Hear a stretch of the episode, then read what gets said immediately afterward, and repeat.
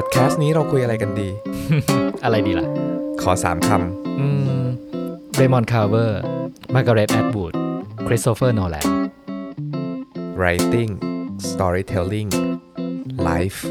แล้วก็ความรักด้วย ว้าว และความรักแน่นอนที่สุด นี่เน็ตครับ โจครับ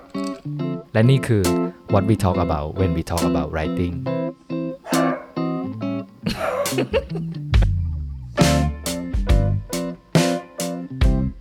ในช่วงต้นๆของการเขียนเรื่อง หน้าที่ของเราก็คือการแนะนำโลกของคาแรคเตอร์ใช่ปะเขาเป็นใคร แต่ละวันเขาทำอะไร แต่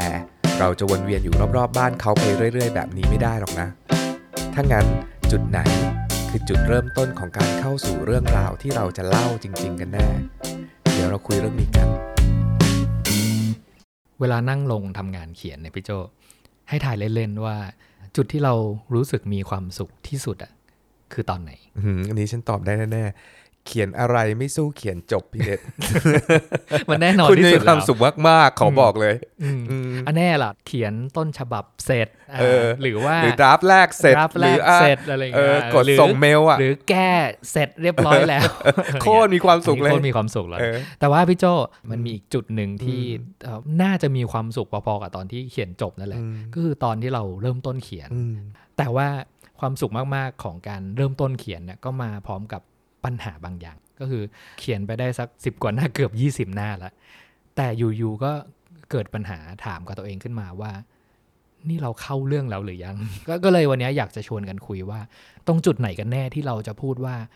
เออ นี่เรากำลังพาคนอ่านเข้าสู่เรื่องอย่างเป็นทางการแล้วนะ อืมโอ้ฉันตอบได้หลายแง่มุมหลายมิติมากพี่เนตอตอบแบบว่าสนุกสนุกของทฤษฎีการเขียนหนังสือเขียนบทก่อน ถ้าเป็นนิยายเขาพูดว่าหน้าสิบ เจ็ดเขาพูดอย่างนั้นเลยนะ ถ้าเป็นบทน่ะคือหน้าสิบอืมอืมตอนแรกฉันก็ไม่เข้าใจว่าทำไมต้องหน้าสิบต้องหน้าสิบเจ็ดด้วยวะอะไรอย่างเงี้ย แต่มันมีเขามีการสต u d ดี้ถึงความอดทนของคนว่าเมื่อไหร่จะเข้าเรื่องสักทีอืมเช่นโจเล่าเรื่องพี่ให้พี่เนทฟังว่าพี่เนทเป็นเรื่องราวของชายหนุ่มหญิงสาวคู่หนึ่งเขารักกันมากๆเลย แล้วเขาก็เดินจูงมือกันไปเรื่อยๆ อยู่ริมทะเลแสงยามเย็นส่องต้องกระทบเม็ดทรายสวยงามเขาก็เดินจูงมือกันไปเรื่อยๆ แล้วเขาก็แบบผู้ชายก็บอกหันไปบอกผู้หญิงว่ารักคุณนะ ผู้หญิงก็บอกว่าเออรักคุณเหมือนกัน แล้วเขาก็เดินไปไปเรื่อยๆเรื่อยๆอย่างเงี้ยอืมอืมพี่เนทจะทนได้แล้วเดี๋ยวพระอาทิตย์ก็จะตกเนาะเออแล้วเดี๋ยวเออนกก็จะร้องแล้วเดี๋ยวเออเออเออแล้วยังไงต่อเออเออเออทุกคนลองคิดอย่างนี้ดิเวลาพูดว่าเข้าเรื่องเข้าเรื่องอะก็เรื่องคืออะไร เหมือนมีเรื่องอะก็คือเหมือนเราไปกินเหล้าแล้วโต๊ะข้างๆเอาเก้าอี้ฟาดหัวแล้วตะโป้งอย่างเงี้ยมันคือเริ่มมีเรื่อง การเข้าเรื่องคือการการเริ่มมีเรื่อง หรือภาษาอีกอันที่เราชอบใช้คืองานเข้าอะพี่เนท แต่ว่าในทฤษฎีเล่าเรื่องจริง ๆ เวลาเราสอนในคลาสทำพล็อตนะถ้าพูดถึงเข้าเรื่องมันคือ นึกถึงซินเดอเรลล่าดิ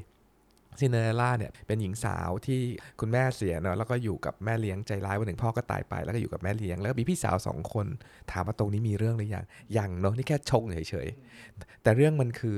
อยู่มาวันหนึ่ง เจ้าชายก็ประกาศเชิญหญิงสาวทั้งเมืองมาร่วมงานเต้นรำอันเนี้ยมันเริ่มมีการประกาศและมีการเข้าเรื่อง แต่เรื่องคือพี่สาวสองคนได้ไป แต่ซินเดอเรลล่าไม่ได้ไปอันนี้คือเข้าเรื่อง ถ้ามองถึงชีวิตหรือว่าเรื่องเล่าอื่นๆ ก็คือ ตัวละครของเราดำเนินชีวิตในแต่ละวันในโลกปกติสุขของเขาไปเรื่อยๆอะจนกระทั่งเกิดอะไรบางอย่าง แต่เขามีปัญหาอย่างนั้นอย่างนี้อะตรงเนี้ยภาษาศัพท์ writing เขาเรียกว่า inciting incident เนาะมันคือแบบว่าจุดเริ่มเข้าเรื่องอะแปลว่าจุดสังเกตแรกของเราเอาแบบง่ายๆเลยเนาะใครเล่าเรื่องอะไรให้เราฟังก็ตามหรือว่า เราดูซีรีส์หรือดูหนังหรืออ่านนิยายอยู่ก็ได้ จุดแรกอะ่ะให้ลองหาประโยคที่บอกว่าอยู่มาวันหนึ่ง จนกระทั่งเนี่ยเออแล้วแล้วมีอะไรเกิดขึ้น แล้วมันทำให้ไอ้ช่วงแรก ๆ ที่เล่ามาแบบ 3 หน้า 4 หน้า 10 นาที 20 นาที แล้วยังไม่เกิดอะไรขึ้นสักทีอะอย่างน้อยมันจะต้องมีอะไรบางอย่างเกิดขึ้น เหมือนเวลาเราไปเมาส์กับเพื่อนในร้านกาแฟก็ได้ เวลาเพื่อนเล่าอะไรยาวๆยาวๆยาวๆแล้วก็แบบเออแกเข้าเรื่องสักทีอืมๆเรื่องคืออะไรอะไรเงี้ยมมันไม่พ้นคำนี้หรอกจนกระทั่งเออจนกระทั่งเกิดอะไรขึ้นสักอย่างหนึ่งอะเออเออเออเออมันถึงจะเข้าเรื่อง ไอ้ก่อนต้นต้นเรื่องมันคือการชงเรื่องหรือการทำ setting หรือการเล่าที่มาที่ไปอะไรอย่างเงี้ยดังนั้นที่เราพูดว่าทฤษฎีเขาพูดว่าหน้า 17 หรือหน้า 10 ในเขียนบทเนี่ยมันคือคนเรามันทนอดทนฟังไอ้การ setting ฉากตัวละครต่างๆ ตอนเริ่มต้นโลกของตัวละครได้ไม่ไม่นานหรอก สุดท้ายต้องแบบว่าจนกระทั่งเร็วๆอะแก เข้าท่อนฮุกเร็วๆอะอืมอืม ทีนี้แบบในอีกทฤษฎีหนึ่งของคลาสที่เราสอนที่ชื่อว่า your hero journey hero journey นะมันพูดถึงแบบโลกของตัวละครที่มีอยู่ 2 โลกก่อน โลกที่เป็น comfort zone เหมือน comfort zone ของพวกเราเนี่ยแหละ ตอนอยู่ในที่บ้านสบายๆ ไม่มีอะไรเกิดขึ้นกับโลกอีกโลกหนึ่งก็คือเราเรียกมันว่า the unknown โลกที่เราไม่รู้ว่าจะเกิดอะไรขึ้น ตัวละครจะต้องออกจาก comfort zone เพื่อที่จะเข้าไปสู่ the unknown แล้วก็กลับมาเป็นตัวเอง แล้วมีการเปลี่ยนแปลงอะไรบางอย่าง ทีนี้การการที่ตัวละครจะเดินทางจากคอมฟอร์ทโซนหรือจากบ้านที่แสนสุขสบายเนี้ยออกไปเนี่ยมันต้องมีสิ่งที่เรียกว่าจนกระทั่งเนี่ยเหมือนกันอืมและในในสับ hero journey เขาเรียกว่า calling หรือเสียงเรียกอะไรบางอย่าง หรือการเรียกอะไรบางอย่าง เพื่อที่ว่าตัวละครจะได้เดินตามเสียงเรียกเนี้ยเข้าไปในโซนที่เรียกว่า the unknown แล้วกลายเป็นคนใหม่อีกคนหนึ่งที่สมบูรณ์อะไรเงี้ยนึกถึงตัวอย่างง่ายๆ อันหนึ่งพี่โจ อย่างในแฮร์รี่พอตเตอร์เนี่ยจดหมายนกฮูก ถือว่าเป็น calling ไหมใช่ มันก็คือคำว่า calling แปลตรงตัวก็คือโทรศัพท์มา หรือว่าส่งจดหมายมาส่งโทรเลขมา หรือใครทักคนเดินมาเรียกอะไรอย่างเงี้ยในหนังก็อยู่อยู่ในช่วงอย่างที่เราว่าใน 10 นาทีแรกเนี่ย ต้องมีอีสิ่งนี้เกิดขึ้น ในหนังทุกเรื่องต้องมีสิ่งนี้ ในนิยายทุกเรื่องก็ต้องมีไม่งั้นเรื่องมันไม่เดินอย่างที่เราคุยกันไปเนาะอย่างแฮร์รี่พอตเตอร์มันก็คือแบบว่าตอนที่เอ่อนกฮูกส่งจดหมายมา Star Wars ก็ตอนที่เจ้าหญิงเลอาส่งอะโฮโลแกรมผ่าน R2D2 แล้วก็แบบว่ามาช่วยฉันหน่อยก็คือเป็นจดหมายชนิดหนึ่งไงอืมห รือถ้าเป็น Neo ก็เป็นตอนที่มอร์เฟียสโทรศัพท์มาเลย นี่คือตรงตัวเลยโทรศัพท์มาบอกว่ามิสเตอร์แอนเดอร์สันนายต้องออกจากออฟฟิศนายไปทำอย่างนั้นอย่างนี้อย่างนี้งั้นอะไรอย่างเงี้ยอืมอืมนึกถึงนิยายอยู่ 2 เรื่องที่เป็น calling แบบเนี้ยก็คือเสียงโทรศัพท์เลย เรื่องแรก The New York Trilogy ของ Paul Auster พี่โจ้ เปิดเรื่องมาปุ๊บก็คือโทรศัพท์ดัง แล้วก็พระเอกยกหูโทรศัพท์ แล้วก็ปรากฏว่า มีคนโทรมาผิดสาย คิดว่าเป็นอีกคนหนึ่งนึกว่าเป็นนักเขียนอีกคนหนึ่งอะไรเงี้ยอีกเรื่องหนึ่ง The Wild Up Bird Chronicle ของฮารุกิมุราคามิก็เหมือนกันก็คือแบบมีเสียงโทรศัพท์เข้ามา แล้วก็อยู่ดีก็มีผู้หญิงพูดขึ้นมาว่าขอเวลา 10 นาทีได้ไหมอืมขอคุยแป๊บหนึ่งเราจะได้เข้าใจกันไอ้พระเอกก็งงว่าแบบเฮ้ย โทรมาทำไมกำลังต้มเส้นสปาเกตตี้อยู่อันนี่มันเป็นฉากคลาสสิกของแบบคนอ่านมุราคามิเนอะเวลาไปล้อกันว่าแบบเฮ้ยเวลาเปิดเรื่องเปิดเรื่องยังไงดี ก็คือเปิดเรื่องด้วยโทรศัพท์เข้ามาแล้วฉันกำลังต้มเส้นสปาเกตตี้อยู่อะไรเงี้ยเออแต่ปรากฏว่ามันเป็นสายโทรศัพท์ที่สำคัญทั้งสองเรื่องเลย เพราะว่าจากโทรศัพท์ที่ อยู่ดีๆ ไม่มีที่มาที่ไปอย่างเงี้ย พระเอกก็ใช้ชีวิตแบบทั่ว ๆ ไปอยู่อ่าเมียทิ้งแมวหายแล้วก็แบบอะแต่ละวันก็คือแบบตื่นขึ้นมากิจวัตรเป็นอะไรบ้าง ช่วงแรกๆเขาเล่าอยู่อย่างนั้น แล้วก็อยู่ดีๆก็มีเสียงโทรศัพท์บอกมาว่า เออ ฉันไม่ได้โทรผิดนะ ฉันโทรมาครั้งที่สองครั้งที่สามแล้วฉันอยากเจอคุณอืมแล้วเราจะคุยกันอะไรสักหน่อยเถอะเราจะได้มีเรื่องที่จะต้องแบบทำความเข้าใจกันอืม ก็ก็ตรงไปตรงมาก็คือ calling ก็อาจจะเป็นแบบเสียงโทรศัพท์เข้ามาง่ายๆอย่างนี้เลยอืมอืมอืมนึกถึงอีกเรื่องหนึ่งพี่โจ Sleepless in Seattle อืมจำได้ปะคือพระเอกเนี่ยเมียเพิ่งตายอืเนาะมเพราะว่าอืมเป็นมะเร็งอะไรเงี้ย แล้วก็ลูกชายเนี่ยโทรไปสถานีวิทยุอืมเพื่อที่จะให้แบบพ่อมาเล่าให้ฟังว่าเมียเพิ่งเสียแล้วรู้สึกเศร้าเสียใจยังไงบ้างอืมอะไรเงี้ย แล้วปรากฏว่านางเอกอะที่อยู่อีกฝั่งหนึ่งของอเมริกาเนี่ยฟังวิทยุอยู่ตรงนี้พอดีนางเอกก็แบบบังเอิญเปิดฟังพอดีเออเออแล้ว calling นะ เอาทั้งในชีวิตจริงและในเรื่องเล่านะ มันมีคำว่าบังเอิญผูกอยู่ด้วยไม่หลายครั้งเกี่ยวข้องกับความบังเอิญอะเรื่อง calling เนี่ยเป็นเรื่องสนุกพี่เนตมันเวลาเราเปิดซีรีส์ใหม่หรือว่าเปิดหนังดูใหม่ๆอะ แล้วเวลาถึงจุดที่ calling มันจะถึงจุดที่เราลองว่าเอาละโว้ย งานเข้าโว้ยเรื่องเรื่องมาโว้ยอะไรเงี้ย อาจจะเป็นการเจอศพครั้งแรกในเรื่องแบบว่าถ้าเป็นนิเอ่อนิยายหรือ หรือหนังฆาตกรรมก็แบบว่าเป็นการที่ตำรวจคนนี้แบบย้ายเมืองใหม่ๆ แล้วไปเจอศพครั้งแรกเอาละโว้ยเรื่องเข้าโว้ยอะไรเงี้ยหรือแบบผลตรวจเลือดมาบอกว่าคุณกำลังจะเป็นมะเร็งนะ คือแบบมี bad news เข้ามา มันก็มีเหตุและผลของมันเหมือนกันว่าทำไมถึงเกิดเรื่องพวกนี้ไม่อย่างนั้น นึกออกไหมเรานอนอยู่บ้านสบายๆนอนจิบชาอะไรไปเรื่อย ๆ อย่างเงี้ยมันสบายๆแล้วมันไม่ได้ชวนเราออกไปออกไปไหน ออกไปจากคอมฟอร์ทโซนอะเราจะไม่มีทางเข้าไปสู่ในจุดที่เรียกว่าอันโนนเลย เพราะว่ามันมันสบายอยู่จนกระทั่งมีอะไรบางอย่างมากระทุ้งเราอะ ตามทฤษฎีฟิสิกส์เนาะบอกว่าสารจะเคลื่อนที่นิ่ง ๆ ไปเรื่อย ๆ จนกว่าจะมีอะไรบางอย่างมากระแทกหรือมากระตุ้นมันจะแบบไม่ไม่เร็วขึ้นก็ช้าลงอะเคมีก็เหมือนกัน จนกว่าจะมีสิ่งที่เรียกว่า catalyst และไอ้ฉากเนี้ยนอกจากเขาเรียกว่า inciting incident แล้ว บางคนก็เรียกว่าเป็นฉาก catalyst หรือมีตัว catalyst ตัวกระตุ้นอะไรบางอย่าง ให้ตัวละครหรือพวกเรานั่นแหละเปลี่ยนแปลงชีวิตประจำวันอะไรบางอย่าง มันก็จะเกิดการเข้าเรื่องอะ สับ inciting incident เนี่ยอีกคำหนึ่งบางคนเขาเรียกว่า initiating incident คือจุดต้นกำเนิดเรื่องเลยแล้วแหละมันถึงตอบคำถามพี่เนทว่า เอ๊ะเราเริ่มเรื่องตรงไหนวะ ก็ตรงจุดที่มีเหตุการณ์อะไรบางอย่างนี่แหละมากระแทกตัวละครของเราให้แบบผลักให้ต้องเข้าไปสู่โลกที่เรียกว่า the unknown เออ ตรงจุดเนี้ยตรงที่เกิดเหตุการณ์กำลังจะพาเราเข้าสู่เรื่องแล้วเนี่ย มันมักจะสร้างคำถามให้กับเราในฐานะคนอ่านหรือคนดูอยู่อะว่า พอเกิดสิ่งนี้ขึ้นมาแล้วเนี่ย ตัวละครหลักของเราเนี่ยจะตัดสินใจยังไง และเมื่อเขาตัดสินใจแล้วเนี่ยเขาจะทำมันจนสำเร็จได้หรือเปล่านะ อืม เพราะว่านะจุดเนี้ย จุดที่เกิดเหตุการณ์เกิดเรื่องเนี่ยเนาะ calling อะมันจะมาพร้อมกับความกลัวเสมอพี่เนอืทมอืมเหมือนแบบเหมือนแบบพี่เนทมีคนโทรมาพี่เนทไปยุโรปกันเจ็ดวันเอ่อแปดคืนสมมติว่าอะไรเงี้ยโอ้ยอยากไปไหมอยากไปแบบว่าแบบ calling มาแล้วอยากไป ทุกคนเป็นเหมือนกันอีกแป๊บนึงก็จะกลัวอืมกลัวนิดนิดๆอะกลัวอะไรก็แล้วแต่อะเอ้ยงานกำลังยุ่งว่ะไปได้เปล่าวะแล้วแบบใครจะดูแลหมาที่บ้านมันจะมีความกลัวอะไรบางอย่าง คู่กับ calling เสมอ โดยเฉพาะ calling สำหรับคนที่กำลังจะต้องเปลี่ยนแปลงเรื่องใหญ่ ๆ เช่นแบบเรารู้แล้วแบบ calling เราจะต้องแบบย้ายงานเนาะเปลี่ยนงานจากบริษัทหนึ่งไปอีกบริษัทหนึ่งแต่แน่นอนเราก็จะมีความกลัวว่าเออตอนเราไปเริ่มที่ใหม่เป็นยังไงวะจะเป็นทำได้ไหมอะไรเงี้ย calling กับ fear มันก็จะมาพร้อมกัน แต่ calling อะมันมักจะเกิดซ้ำๆๆๆสุดสุดท้ายแบบว่า ถ้ามันเป็น calling ของชีวิตเพื่อที่จะทำให้เราเติบโตขึ้นจริง ๆ เนี่ย สุดท้ายตัวละครหรือตัวเราก็จะต้องเลือก say yes to calling ไม่งั้นเราจะไม่เรื่องมันจะไม่เดินอะมันก็จะวนๆอยู่ใน comfort zone เนี่ยอืมอันนี้น่าสนใจแล้วก็เอ่อเราน่าจะทำ episode แบบถัดๆไปคุยกันเรื่อง ความกลัวนิดนึงอ่าความกลัวนะเพราะผมรู้สึกว่าจริง ๆ ตรงจุดเนี้ยก็ก็ก็อยากพูดถึงมัน เพราะว่าในเรื่องเล่าของเราอะเราจำเป็นที่จะต้องพาตัวละครหลักออกจากคอมฟอร์ z โซนเพื่อไปสู่ดีอันโนนเพื่อไปสู่โลกใหม่ เข้าไปสู่ความยากลำบากเข้าไปสู่การผจญภัยอะไรเงี้ย แล้วเมื่อไหร่ก็ตามที่เกิด calling เนี่ยการ say yes to calling อะบางทีมันง่ายเกินไป แล้วมันทำให้เรายังไม่รู้จักตัวละครมากพอ นะมันก็เลยบอกว่า เฮ้ย ตัวละครต้องลังเลนิดนึงสิ เพราะว่าลังเลทำไม ลังเลเพราะว่าตัวละครจะต้องเปิดเผยความกลัวหรือข้อบกพร่องหรือว่าตัวละครจะต้องไม่ใช่ดีลเลอร์ทั้งหมดอะจะต้องมีจุดจุดหนึ่งที่เราจะต้องคอยเอาใจช่วยเขาอยู่ว่าเขาจะข้ามผ่านความกลัวแรก ๆของเขาเนี่ย เพื่อ say yes to calling นี้ได้ไหม calling อะ มันมีอยู่ในชีวิตเราทุกคนลองนึกดูดิ ต่อให้เรารู้สึกว่าชีวิตเราดีอยู่แล้วอะแต่จริง ๆ ลึกๆ เราจะแบบ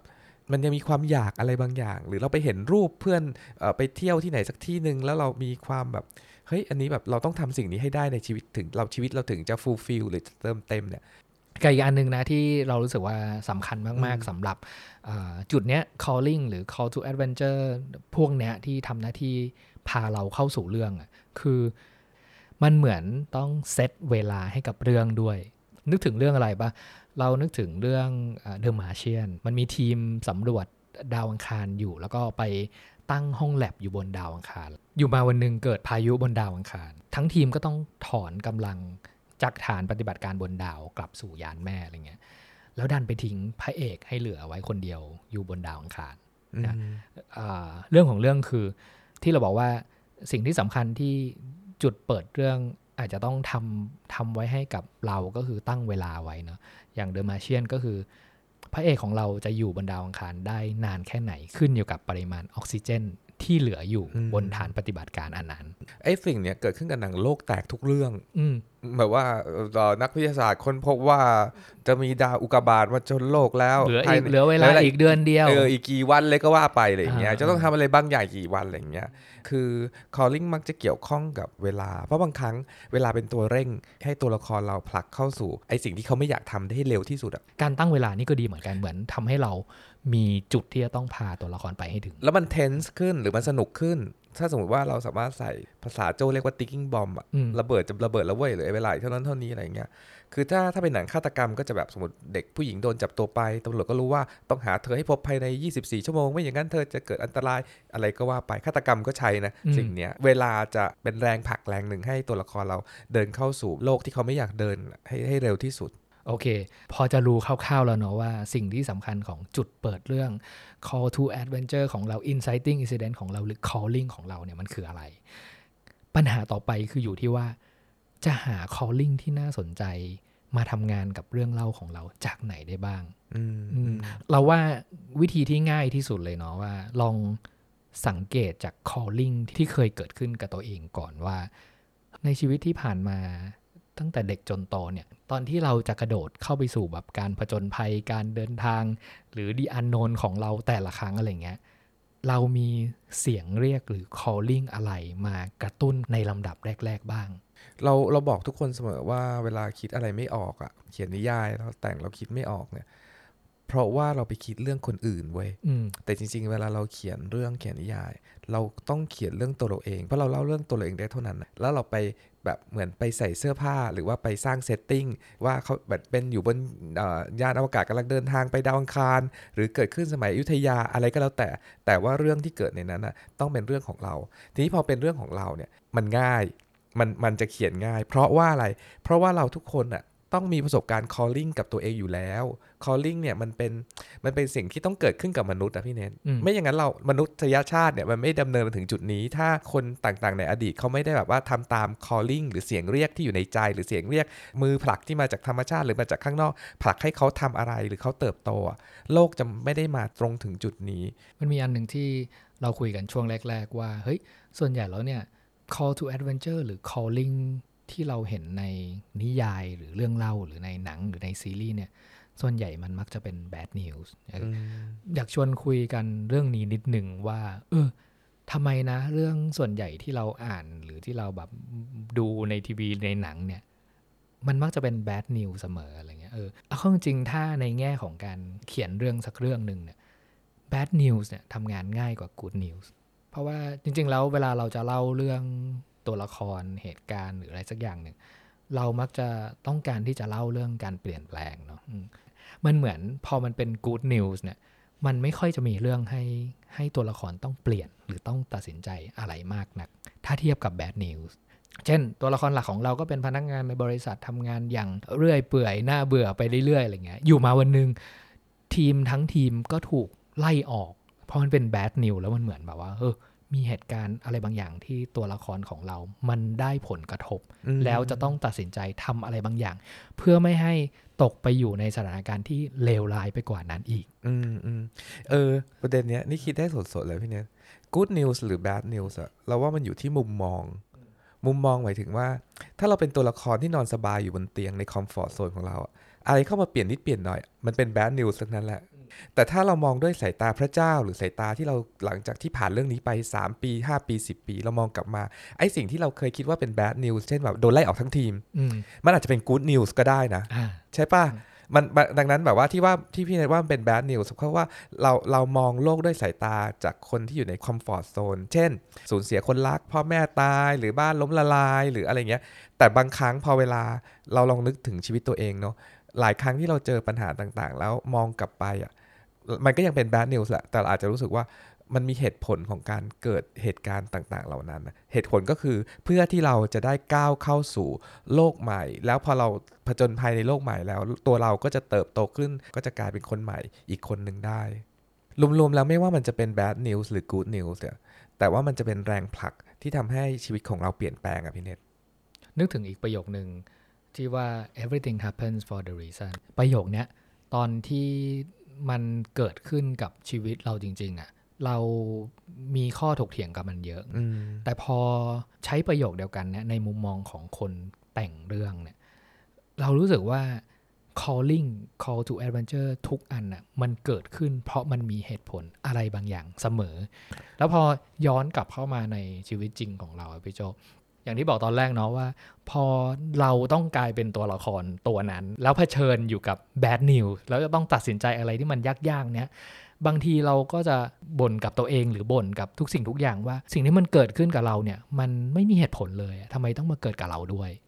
ให้จำไว้เสมอว่าอะลองนึกย้อนกลับไปถ้าเกิดในมุมของคนเขียนเรื่องเนาะสิ่งที่มันเกิดขึ้นเนี่ยคือเพื่อจะให้คุณ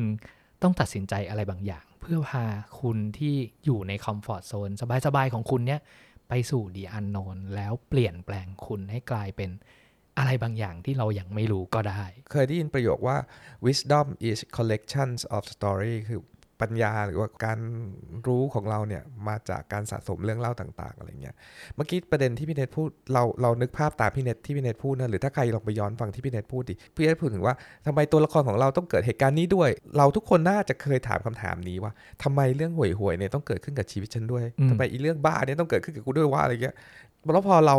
เข้าใจหรือเราแบบดูหนังเยอะๆอ่านหนังสือเยอะ ๆ มันมีคำตอบนะว่าทำไมอะ เพราะว่าอย่างที่พี่เนทพูดเลยถ้าในถ้าในสตอรี่หรือในในในเรื่องที่เราเขียนเนี่ยมันมีเหตุผลชีวิตมันก็มีเหตุผลเหมือนกันนะอืมเรามาถึงจุดที่เราเออเราไม่คิดว่าไอ้เรื่องที่ดูเหมือนบังเอิญที่อยู่ดีๆ มีใครบางคนโทรมา หรือมีเออเอ่อโดยบังเอิญอยู่ดีๆรถยางแตกที่หน้าร้านพอดี มันเป็นเรื่องบังเอิญ เราพบว่ามันไม่ใช่เรื่องบังเอิญนะเราลองย้อนดูชีวิตตัวเองดิมันมีเหตุผลอะไรบางอย่างเสมอ เราเราเชื่อว่า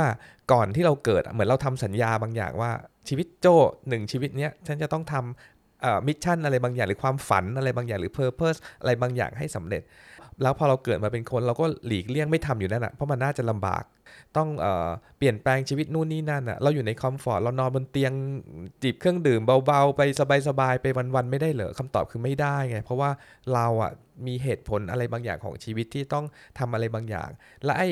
ไอ้การจะผลักให้เราทำอะไรบางอย่างนั้นนะมันมักจะมาในรูปของ calling หรือแบบว่า calling ที่เหมือนในหนังอะอืมที่เหมือนหรือในนิยายที่พี่เนตแต่งอยู่เนี่ยมันมักจะมาในรูปแบบนั้นนั่นแหละ ลองดูชีวิตตัวเองที่มันก็ย้อนกลับไปกลับมา ถ้าเราจะเขียนนิยาย ก็ลองมองดูชีวิตตัวเองสิว่าแบบว่าเอ่อ ตัวเองมีเคยมี calling แบบไหนบ้าง บางครั้งอาจจะแบบมาในรูปแบบของกับข้าวของคุณยาย หรือบางครั้งมาในรูปแบบการสูญเสียคนรัก หรือบางครั้งมาในรูปแบบการตกงาน หรือการแบบว่าต้องเสียเงินก้อนใหญ่ หรือการต้องต้องไปทำอะไรบางอย่างที่ยากๆอะไรอย่างเงี้ยแต่เหตุการณ์เหล่านั้นในชีวิตเราเราก็รู้ว่ามันมีประโยชน์กับเรายังไงเนาะประโยชน์ก็คือแบบเพื่อที่ให้เราได้ทำตามความฝันหรือว่าเติบโตขึ้นที่จะเป็นเราอย่างที่เราควรจะเป็นนั่นแหละ เราคิดว่าประเด็นสำคัญมันอยู่ตรงนี้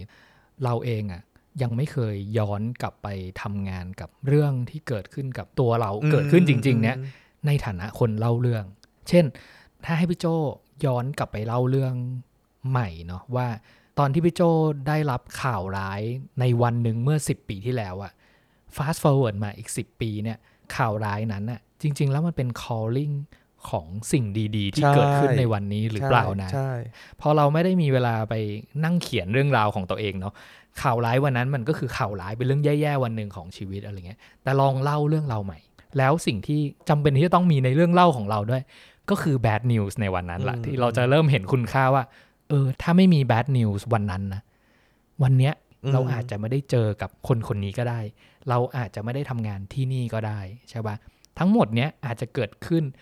จากวันที่มันแย่มากๆวันนั้นก็ได้โอ้ยฉันมีตัวอย่างเอาของจริงเลยนะนี่ไม่เคยเล่าที่ไหนเลยนะตัวกับพี่เน็ตเราก็ไม่เคยเล่านะเรื่องนี้คือแบบว่าเอ่อหลายปีก่อนเหตุการณ์ลายๆอันนั้นนะคือประโยคที่ใครคนหนึ่งพูดกับเราว่า เราเป็นพี่น้องกันเฉยๆเถอะอืมคือเราเคยรักกับใครคนหนึ่งมากๆพี่เน็ตรักกันมากๆรักกันดีทุกอย่างเลย อยู่มาวันหนึ่งเขาก็โทรมาเว้ยเขาที่เพิ่งนึกได้เดี๋ยวนี้ว่าเป็นคือคอลิงชัดๆอะเขาก็โทรมาดีๆอะเออก็คุยกันดีๆอะไรเงี้ยแล้วอยู่ดีเขาก็เขาก็พูดขึ้นมาเฉยๆว่า อืม เราคิดว่าเราเป็นพี่น้องกันเฉยๆก็ได้ ก็คือเขาบอกเลิกกูนั่นแหละแบบว่าเออเราเป็นคบกันแบบเป็นพี่น้องเฉยๆประโยคเนี้ยเป็น bad news มากๆ และยังก้องอยู่ในหูและยังจำได้ตลอดถึงความเจ็บปวดทุกสิ่งอย่างความพังทลายณตอนนั้น แต่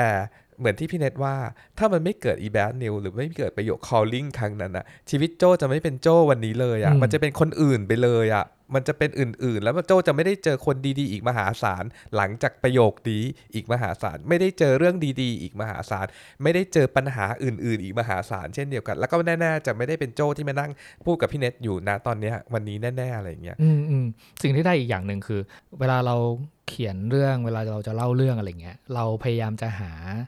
จุดเปิดเรื่องของเรา พยายามจะหา inciting incident หรือ calling อะไรบางอย่าง แล้วแถมพวกเราสองคนยังคุยกันกันได้ว่า เออถ้ามันเป็น bad news เนี่ยดีนะ เพราะว่าเพราะว่ามันจะทำให้ตัวละครต้องแบบว่าแบบเออลังเลที่ตัดสินใจต้องก้าวข้ามความกลัวให้ได้ เพื่อจะเปลี่ยนจากตัวละครที่ไม่ค่อยมีปัญญาเท่าไหร่ในวันนั้น ให้กลายเป็นตัวละครที่เออมีความรู้เพิ่มขึ้นฉลาดมากขึ้น แล้วก็เติบโตจัดการขึ้นเติบโตเอาชีวิตรอดจากสถานการณ์ต่าง ๆ เหล่านั้นได้ดีขึ้นเมื่อเวลาผ่านไป หรือเมื่อเรื่องเล่าของของเราลงเอยมาสู่จุดจบ แล้วกับชีวิตของเราอะ ถ้าเรามีเวลาพอจะนั่งย้อนการทำงานของการเล่าเรื่องคือการกลับไปมองหา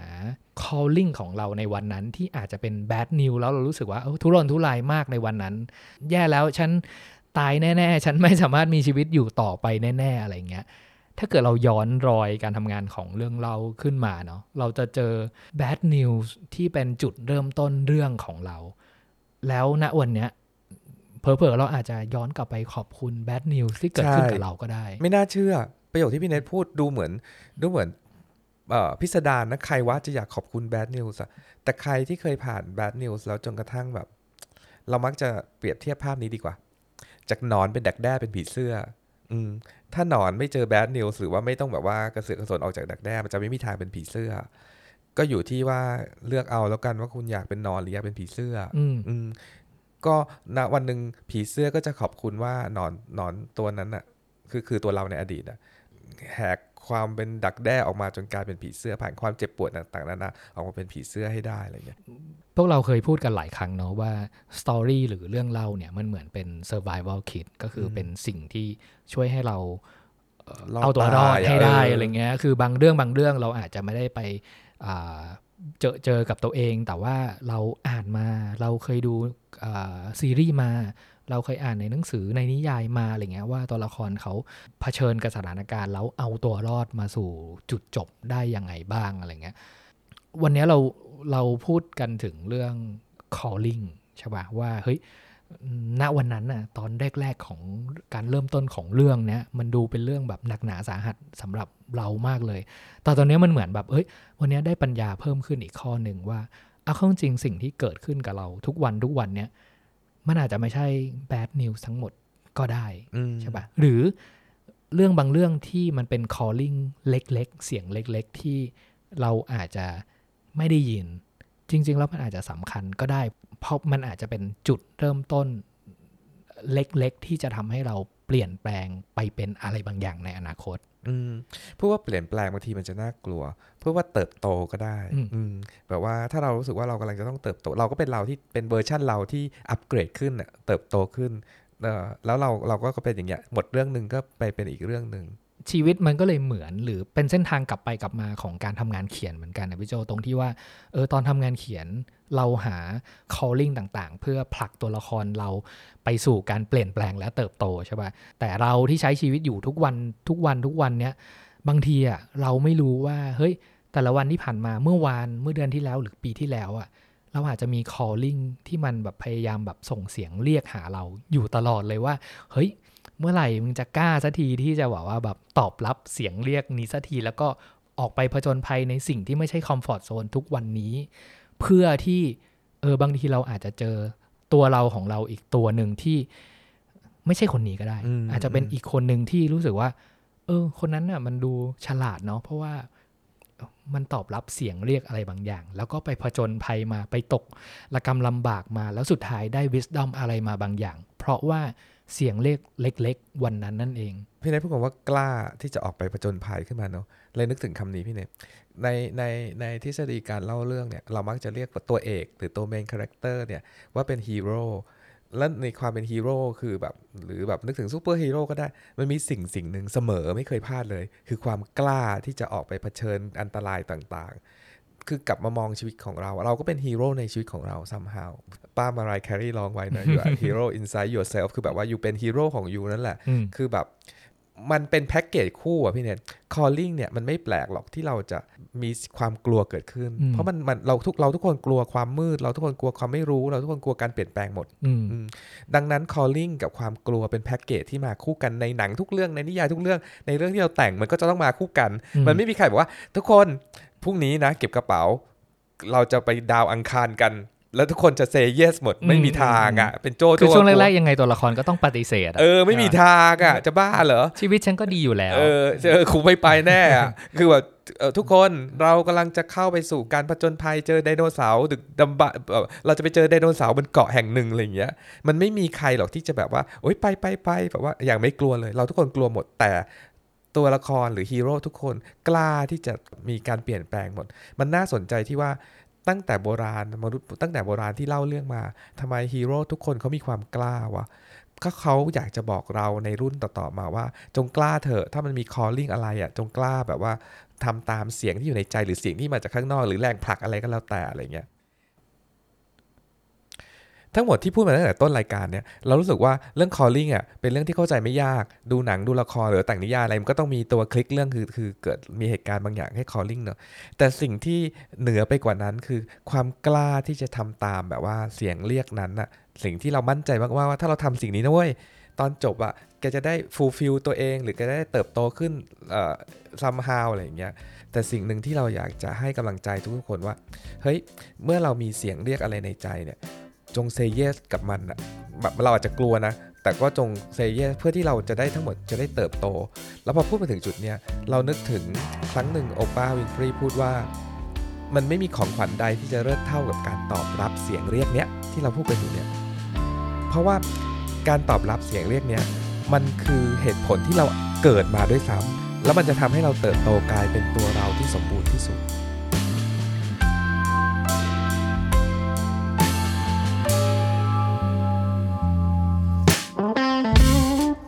ฟังพวกเราคุยกันใน What We Talk About When We Talk About Writing แล้วมีคำถามหรืออยากคุยต่อ คอมเมนต์ไว้ได้นะครับ อย่าลืมติดตามรีไรท์ทาง YouTube Facebook Instagram แล้วก็ Twitter ถ้าเขียนคนเดียวมันโดดเดี่ยวเกินไป ก็มาเขียนด้วยกันกับเรานะครับ Keep writing